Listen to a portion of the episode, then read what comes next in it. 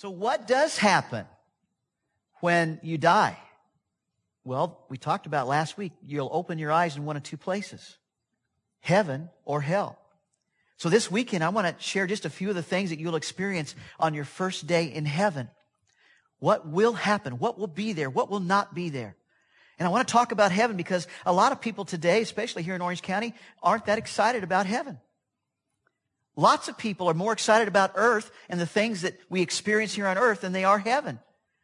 But that's too bad because this earth, as great as it is, and with all the things that we can do, is nothing compared to heaven. So this morning, let's look at what the Bible says about heaven, beginning with Colossians 3, verse 1. Either read it with me out loud on the screen if you can see. You got that good eyes? And uh, or read it uh, in the Bible along with me. Here we go. Since you have been raised with to new life with Christ, set your sights on the realities of heaven, where Christ sits at God's hand in the place of honor and power. In other words, set your sights not on the things of this earth, but on the things of heaven, because heaven is real. It is real. So let's do that this week. Let's, let's fix our eyes on what the Bible says about heaven. The question is, what is heaven? Well, in the Bible, heaven is called the dwelling place of God. It's called the house of God. It's called the city of God. A lot of times when we think about heaven, we think about the Garden of Eden and maybe lush trees and, and streams and waterfalls and all. The heaven's going to be like that. But did you know it's also called the city of God? There's going to be a city in heaven. 31 times Jesus called it the kingdom of God or the kingdom of heaven. So what is heaven? Write it down. First of all, we're going to go fast today. It's the place where God rules. It's a place where God lives and it's a place where God rules. The Bible says, Lord, I look up to you, up to heaven where you rule. God lives in heaven and he is the ruler of heaven. Next, it is a place that is absolutely real. Heaven is not some state of mind. You don't just close your eyes and go into the ground and have a peaceful state of mind. No, heaven is a real place where you go when you close your eyes and die. And the Bible says this real place has streets, it has trees, it has water, it has animals, it has homes in heaven. It's a real place. It is a physical place. And Jesus said, there are many rooms in my father's house. I am going there to prepare a place for you. If it were not so, I would have told you plainly. Folks, get this in your heart and mind. You're going to a real place when you die. Amen? A real place. Not a scary place. Not something you have to fear, but a real place. Jesus said, store up for yourselves treasures in heaven where moths or rust can't destroy it and where thieves can't break in and steal it. If heaven were just some state of mind, you couldn't store anything there. Jesus says, store up treasure in heaven. It's a real place. And we can store up our treasures by the things we do on earth in this real place where we're going to really live for eternity. But here's the next thing that I love the most. It's a place designed for you. God designed the earth for you, but he also designed heaven for you. Jesus will say one day, come, you who are blessed by my father, take your inheritance. The kingdom, here it is, prepared for you. God not only made an, an awesome earth for us to dwell in, but just imagine what heaven's going to be like. And he designed it for you. The Bible says this, it's prepared for you. It is the inheritance that God wants to pass on to you, His kids, a home that will last forever and ever. I don't know about you. I enjoy my home here. I am thankful for my home here. But my home's always breaking down. Anybody else's? Faucets leak, sprinklers break, stuff's always breaking down. But someday we're going to be into a home that will last forever. A home that will never break down. I like to say it this way. God's kids get to live in God's heaven in a house designed by God's hands for his kids. That is what we have to look forward to. The Bible says this God's unchanging plan has always been to adopt us into his own family by bringing us to himself through Jesus Christ. And this gave him great pleasure. God is ecstatic about us coming home. Can you imagine that? Well, when we think about our lives and how they're not perfect, God, how could you want us? But that's always been God's plan. And it's His great pleasure to prepare a place for you and me to come home and live with Him for all eternity. God planned for you to be in His family and live with Him forever. He planned for His family to inherit something incredible, something beyond our wildest imagination. And the Bible says God has reserved a priceless inheritance for His children. And it's kept in heaven for you pure and undefiled, beyond the reach of change and decay. What God is preparing for you cannot decay.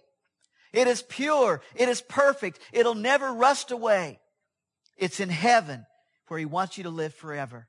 The Bible goes on and says this is God's purpose, that when the time is ripe, he will gather us all together from wherever we are, in heaven or on earth, to be with him in Christ forever. And why did God prepare a place for you to live forever?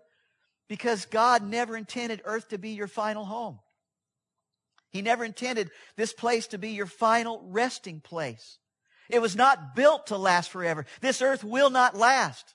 In fact, the Bible says this, this world is not our home.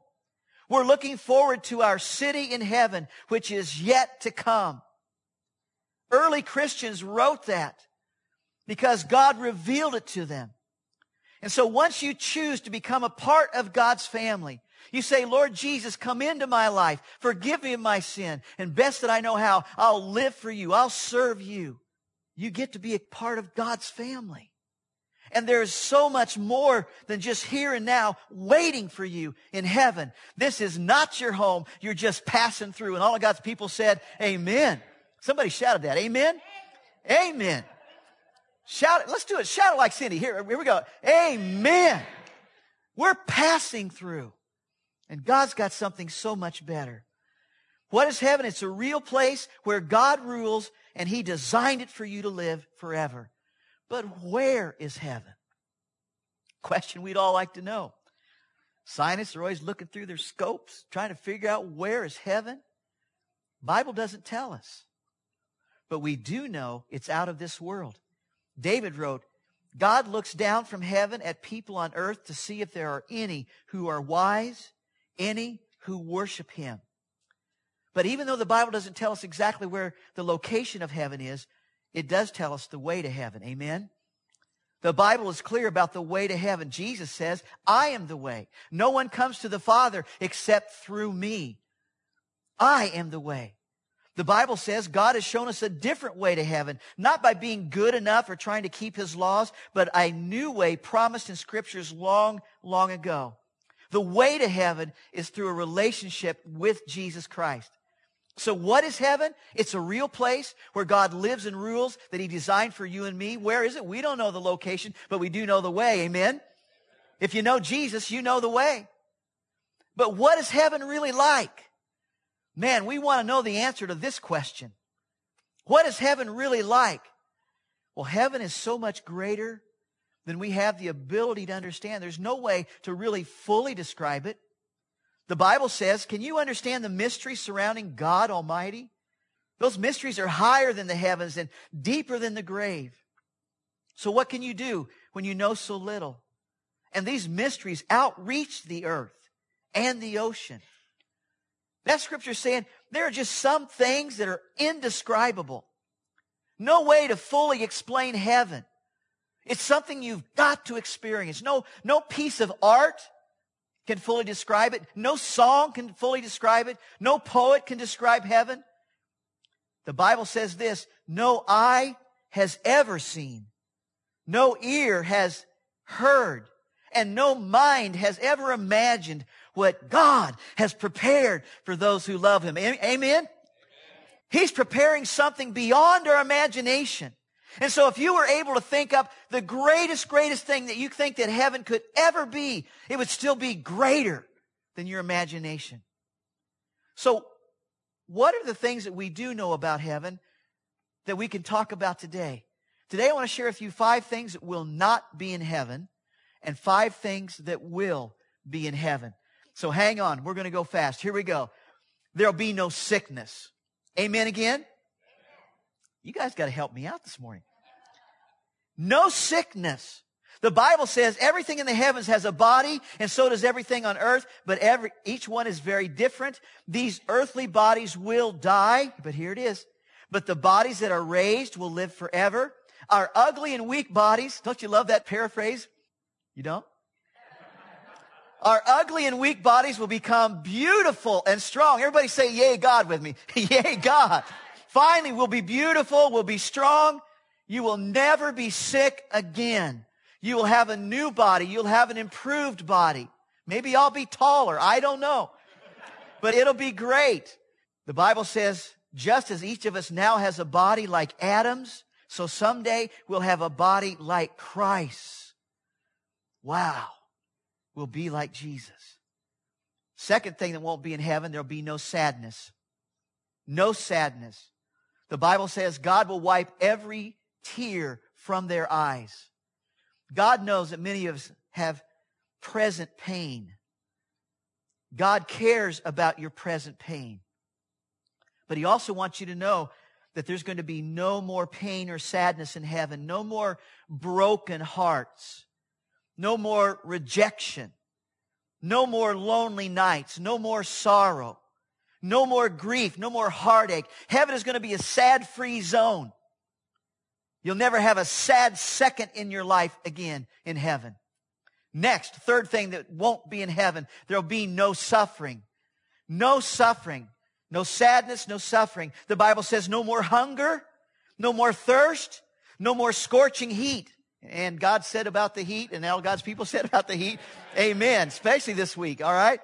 In heaven, you'll never go hungry. There'll be plenty of food for everybody. There'll never be thirst. The Bible says your thirst will be quenched. You'll never be sweaty. Your body will enjoy relief from the extreme heat. In heaven, you will not suffer. No sadness, no sickness, no suffering. Fourth thing, no sinning. No temptation, no sin. The Bible says God will bring you into his glorious presence, innocent of all sin and with great joy. Last week we talked about the fact that heaven is a perfect place, but we're not perfect. And so how could a God bring us into his perfect heaven when we're not perfect? How could imperfect, sinful man go into God's holy presence, his holy heaven? Because we've all sinned. We've all blown it. None of us have lived a perfect life. So how can God let his imperfect heaven into heaven without messing heaven up? Well, the answer is Jesus came and died on the cross to pay for all of our sins. One man, one sacrifice for all sins of all time. So that we could go into heaven, and he says we'll go into heaven innocent of all sin, not because of us, but because of his blood washing us. But even beyond that, I want you to know something else. When you see Jesus Christ face to face, the Bible says you will be instantly changed to be like him. That means the work of salvation in your life will be fully completed at that moment. Here on earth, we are fully forgiven by Christ, but we're still not perfect for Christ, but not fully perfect. But when you see Jesus face to face, you will be perfected by his power. That's called in theology final salvation. In other words, he does by his power what you cannot do on your own power. He completes that sanctification work and you are made perfect like Jesus is perfect in nature. Amen. He completes the process. Final salvation. Next thing in heaven, there'll be no dying no dying. The Bible makes it clear there shall be no more death, no sorrow, no crying, and no pain. All of these will be gone forever. Never again will you grieve over someone that you have loved and lost. Death never happens in heaven. So in heaven, there's no sickness, sadness, suffering, sinning, or dying. Those are five things that will not be in heaven. But what are the five things that will be there? What will be there? Number one, there'll be reunions. Reunions.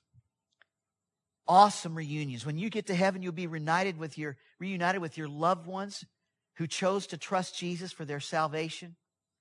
You will be reunited with loved ones and you will begin to celebrate together for eternity.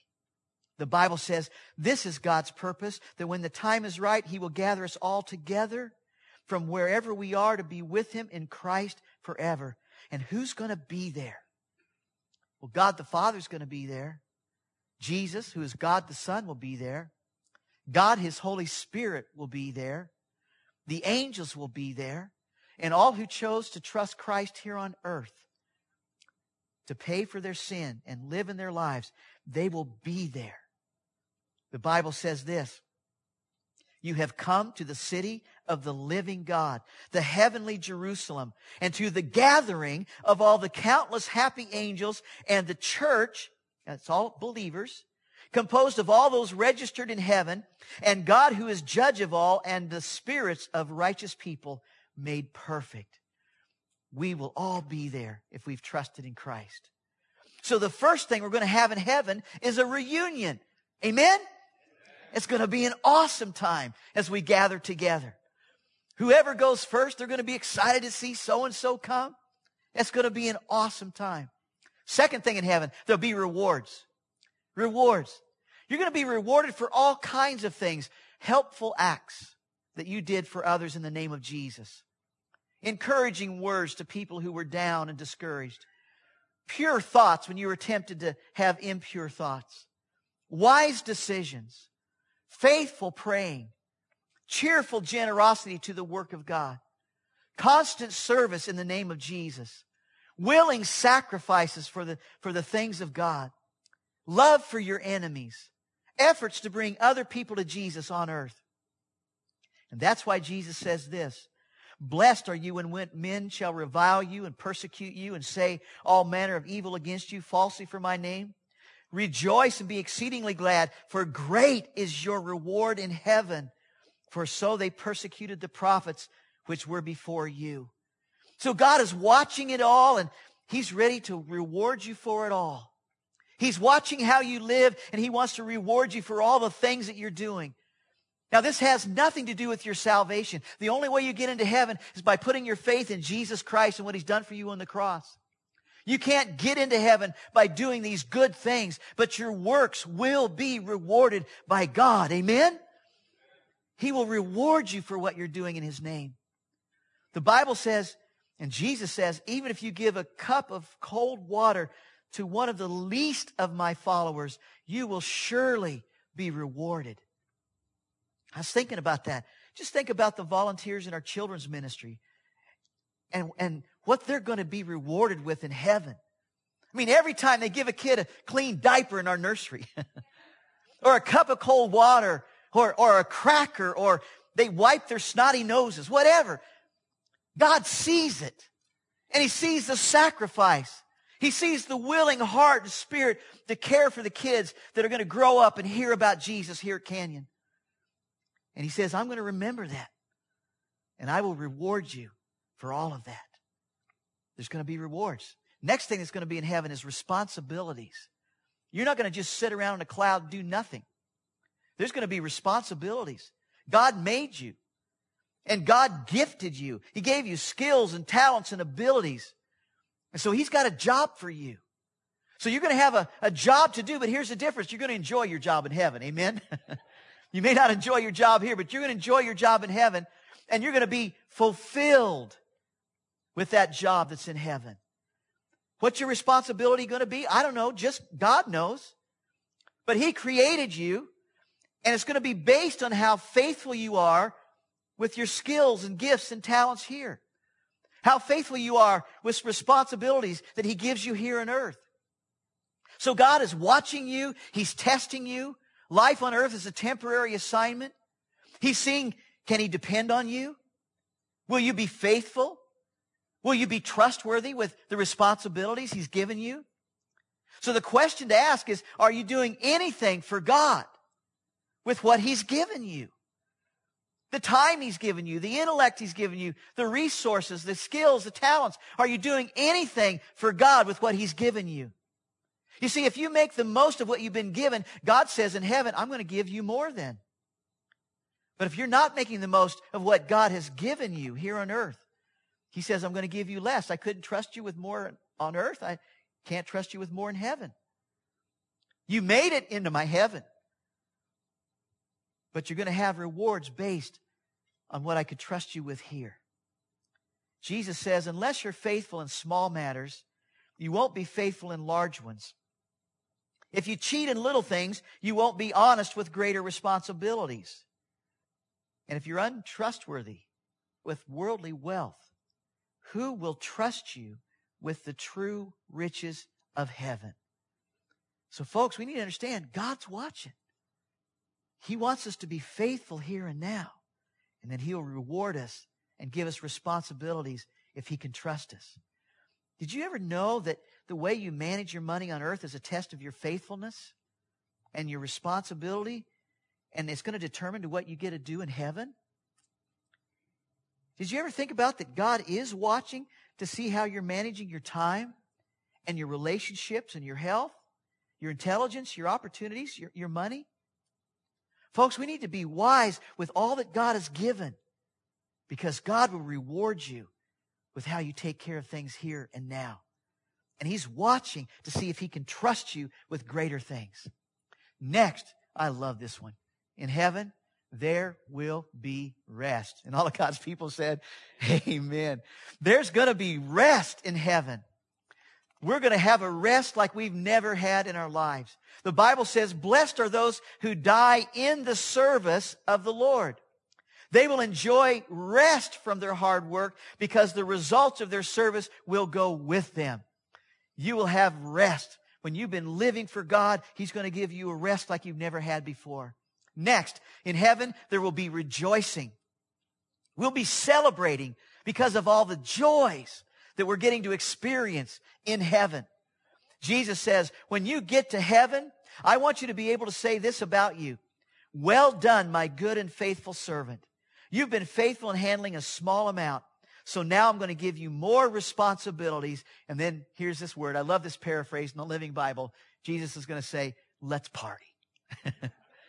in other words, let's celebrate. Let's rejoice. So what is heaven? It's that real place where God rules that he designed for you to live forever. Where is it? We don't know the location, but we know the way to get there. What is heaven like? It's better and beyond what you could ever, ever imagine in your lives. So how do we get there? How do you get to heaven? I talked about this last week and I just, I just couldn't go past it again this week. So I'm going to share some of the same things. It's by humbly trusting in Jesus to save you that you get into heaven. The Bible says this, the good news tells us that God makes us ready for heaven. He makes us right in God's sight when we put our trust, faith and trust in Christ to save us. Folks, that's how you get to heaven. And the scripture goes on and says, this is accomplished from start to finish by faith. As the scripture says, the man who finds life will find it through trusting God or Jesus Christ. That's how you and I can get into heaven. And I tried to make it really simple and just write these things down again. How do you get into heaven? The first step is this. You admit that you need Jesus to save you. In other words, you humble yourself and say, I'm not going to get there by being perfect because I ain't perfect. I'm not going to get there by my good works because the Bible says that's not enough. So Jesus, I admit that I need you to save me from the penalty that my sins deserve. Second, you believe that Jesus died to save you. You believe that he paid with the blood he shed on the cross for all of your sins for all eternity. And you trust him to save you from the penalty of sin, which is going to hell. Third, you commit yourself to follow Jesus. You choose to follow his ways, not the ways of the world, not your own ways. You don't live by your own rules. You commit to live by Jesus and his ways and his rules. Fourth thing you do, you depend on God's promise. And what is His promise? God says this Whoever believes in Jesus shall not perish, but will have eternal life. That's simply how you get to heaven. Going to church is awesome. God calls us, commands us to go to church, but that's not how you get to heaven. You put your trust in Jesus and you depend on the Father's promise. Now, the question then comes heaven sounds awesome, and I want to go, but how do I live now, between now and heaven? How does God want me to live? Very simply, it's like this. Here's three important things. Number one, don't be distracted by temptations. This life is filled with all kinds of sinful temptations. Remember, though, you're just passing through. So don't let the baubles, don't let the bangles, don't let the bling of sin in this world capture you. Turn away from sinful temptation. The Bible says we're only visitors here on earth since your real home is in heaven. Keep away from the evil pleasures of this world. They are not for you, believer. They are not for you. They fight against your very souls. Turn away from your evil pleasures. But listen, it's just not sinful pleasures. It can distract you. A lot of good things on this earth can distract you from walking and following Christ here and now while you're waiting on heaven. The Bible says about some Old Testament heroes like Moses and Abraham. If they had wanted to, they could have gone back to the good things of this world, but they didn't want to. They were living for heaven.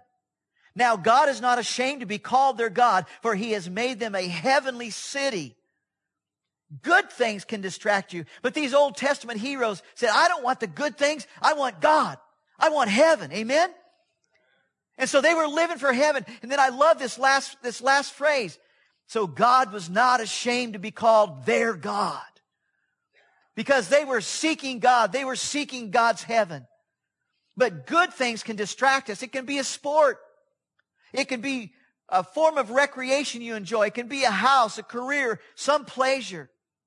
But that's not why God put you on earth. So don't be distracted from walking with God and living for Him and seeking heaven by temptations. Next, don't be discouraged by your troubles. We all have troubles. And sometimes those troubles weigh heavy.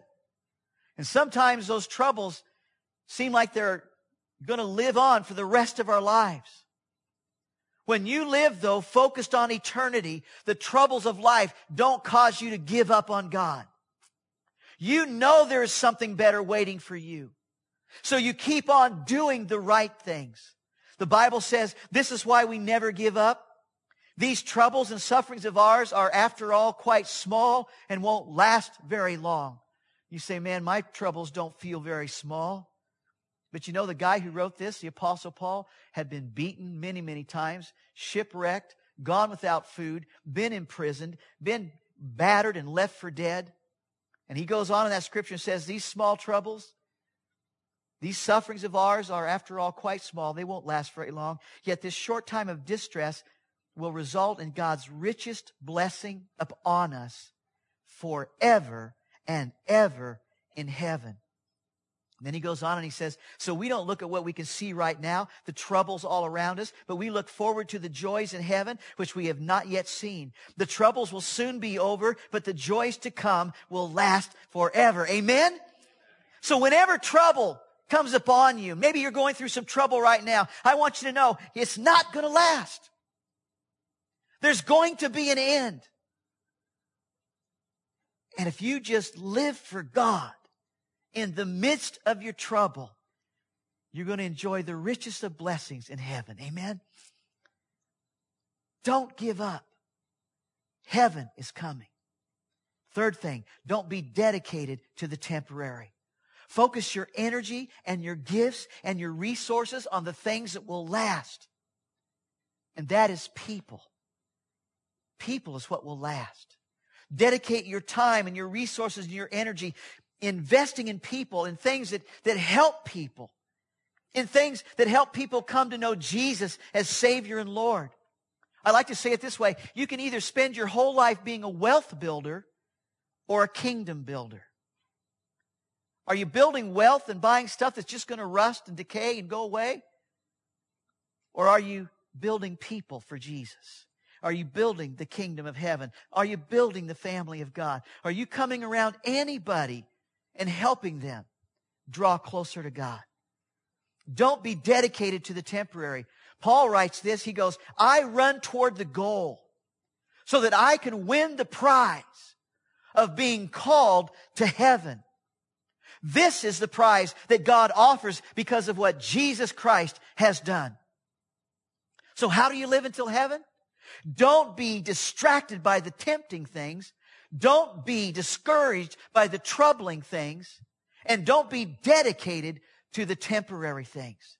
In other words, run like Forrest Gump, you know, run toward the prize of heaven.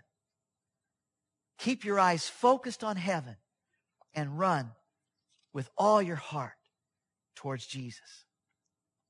Because if you're a believer, you've given your life to Him, He's waiting. He's going to say one day, Come. Come enjoy what I've prepared for you. Would you bow your heads with me? I'm going to pray a prayer for those who've not yet settled this issue of heaven in your life yet. And so if you're here this morning and you're not sure that you're going to heaven, in other words, if you can't walk out of this building and say, I know that this is my last second, I'm going to heaven, this prayer is for you. Would you repeat this prayer silently in your heart, but sincerely in your heart, and settle this issue before you leave? And then after that, I'm going to pray a prayer for all of us who have invited Christ to be our Savior. And I call it a focus prayer, asking God to help us focus better on Him and what is to come. If you'd like to invite Christ into your life, would you just pray this prayer? Father God, I admit that I need a Savior. Lord Jesus, I believe in my heart that you died on a cross to pay for my sins. I commit myself to you. I depend on your promise that all who put their faith and trust in you will gain access to heaven. So come into my life, Lord Jesus. Forgive me for all my sin.